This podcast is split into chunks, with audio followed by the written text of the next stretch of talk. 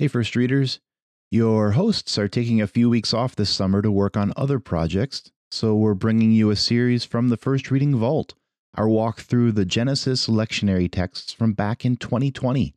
There are a few pandemic references in here because, well, that's what was happening in 2020, but there are also some real gems in here to help with your preaching this time through year A in the RCL. So enjoy the episode, and we'll see you again with new content later in the summer. Welcome to First Reading, the Old Testament lectionary podcast for preachers, teachers, lovers, and dreamers. I'm Rachel Wren. And I'm Tim McNinch. Appropriate use of the word dreamer. Mm-hmm. Because we have a text about the Bible's most famous dreamer for y'all today. Today we're bringing you insights into Genesis 37, 1 through 4, and 12 to 28, the first reading scheduled for August 9th, 2020. Yep, and it's an onion of a story, Tim an, an onion of a story? yeah. You remember Shrek? Just like ogres have layers, onions have layers. That's just a little Shrek reference for you there for that late 90s, early 2000s crowd. Nice. Plus, in a lot of ways, the layers of this story sometimes stink. All right, before you run too far with that metaphor, let's come back to the text. Okay, all right, got it. So, our story for today opens upon a young Israelite man named Joseph. He is 17 and he is the apple of his dear father's eye.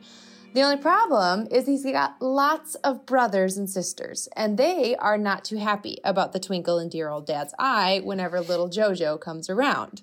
So, okay, before we go there, let's set the groundwork though.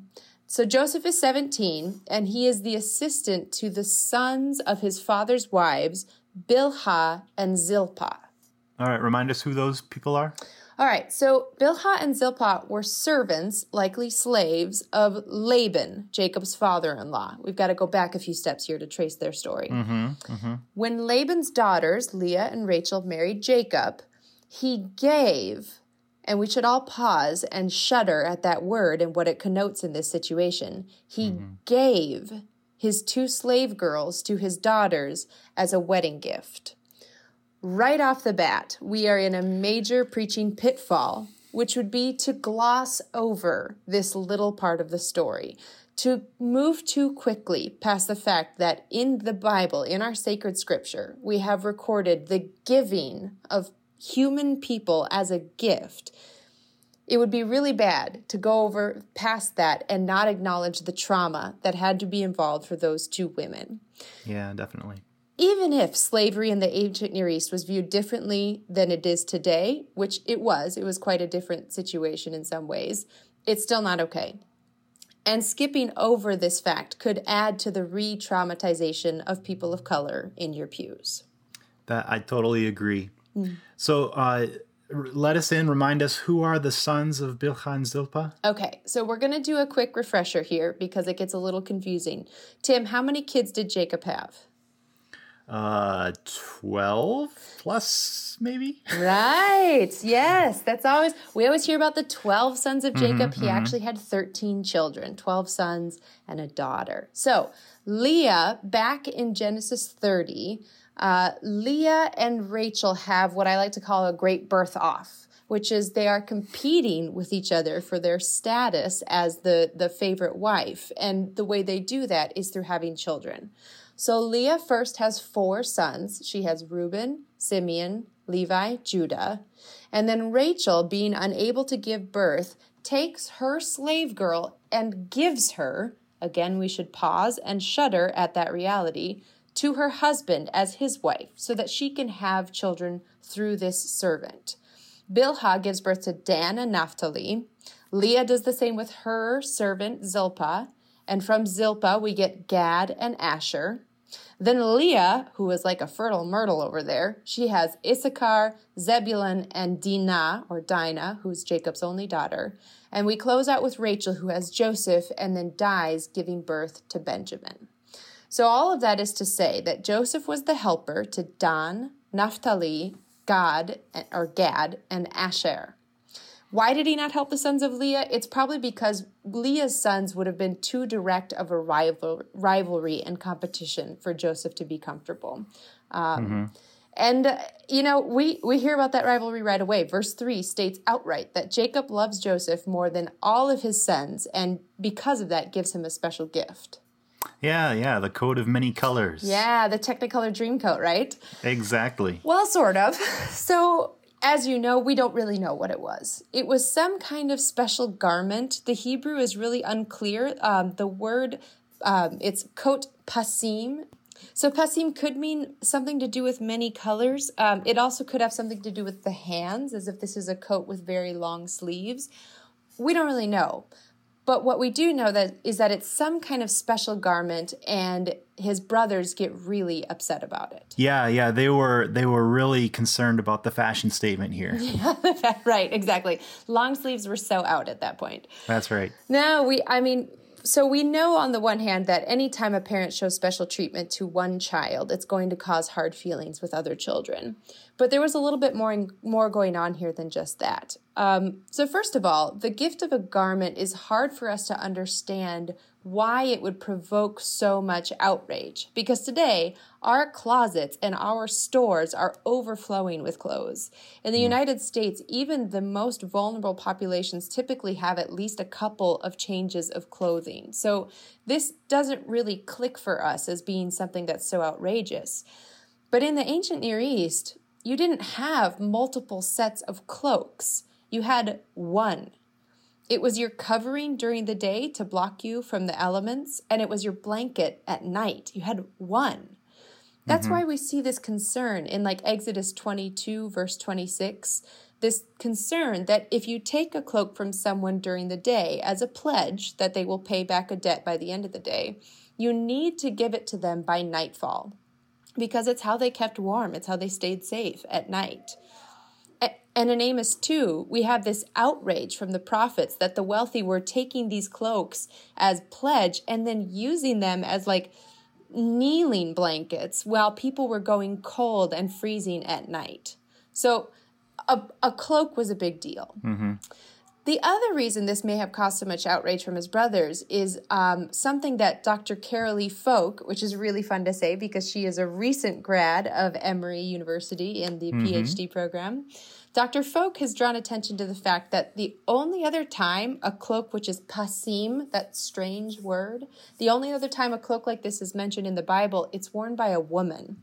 And it's said to be worn by lots of women in 2 Samuel 13. Huh. So if this was a woman's clothing, Dr. Has suggested that Joseph didn't fit the gender norms of his culture.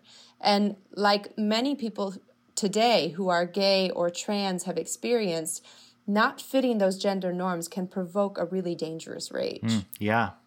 So, I mean, however you translate that and, and however you understand the cultural circumstances, the story is pretty clear that Jacob's sort of special love for Joseph causes all sorts of problems in this story. It does. And in fact, if you take a step back if you go way back to when Jacob meets Rachel and Leah, it says very clearly that Jacob loves Rachel over Leah. That's one of the reasons that Leah has so many children. She is literally trying to earn her husband's love in chapter 30, which is just heartbreaking. And then here, Jacob loves Joseph over his brothers, which leads to this sort of jealousy and hatred, which just tears the family apart. Again, quite literally. And as I hear all of that, I can't help but be reminded of this one small little note from the beginning of Jacob's story. Just after the story of the birth of Jacob and Esau, which is already fraught as they wrestle mm-hmm. in Rebekah's stomach, just after that, it says that Isaac loved Esau. And it's the same word, ahav, it's the same word used here to describe Jacob's love for Joseph. It says Isaac loved Esau because he ate meat but Rebekah loved Jacob. It's a short verse, but like many verses in the Bible, the weight behind these words is almost endless. Isaac loved Esau because he was a man's man. Jacob was not a man's man. He lived among the tents, which was where the women dwelled. Now, the text doesn't say that Isaac didn't love Jacob, but the space between those words is really pregnant with meaning and mm-hmm. i think there could be some really excellent sermons that that draws out that reality yeah for sure So, so Jacob shows this kind of special favoritism towards Joseph, um, and even though that you know might be nice for Joseph, it also puts him in a dangerous spot, right? It does, and it and interestingly, actually, Jacob physically puts Joseph in a dangerous spot. In verse four, it says that the brothers' reaction to the gift that Jacob gives to gives to Joseph is that they're so mad at him that they could not speak peaceably to him. That's the mm. NRSV translation. And it is the Hebrew word shalom. The literal translation here is they were not able to speak shalom to him. And what's interesting is that word gets picked up again in verse 14. Jacob sends Joseph to go just see how his brothers are doing. But what he says is, Go, please, and see about the shalom of your brothers. Either Jacob is totally unaware that the rest of his sons hate his favorite son, or he's trying to force some sort of reconciliation between them. Mm, mm-hmm. And Joseph goes. He goes and he finds his brothers, and they conspire to kill him. Now, we all know that Reuben steers them away from outright fratricide, but they still end up selling Joseph to a group of traders, the Ishmaelites. Now, what do you know about Ishmael in the story? That's a name we've heard before, right? Yeah. This is the brother of Joseph's great grandfather. Mm-hmm. And they did not have an easy relationship either. This is the brother to Isaac, the brother who was cast out for dead.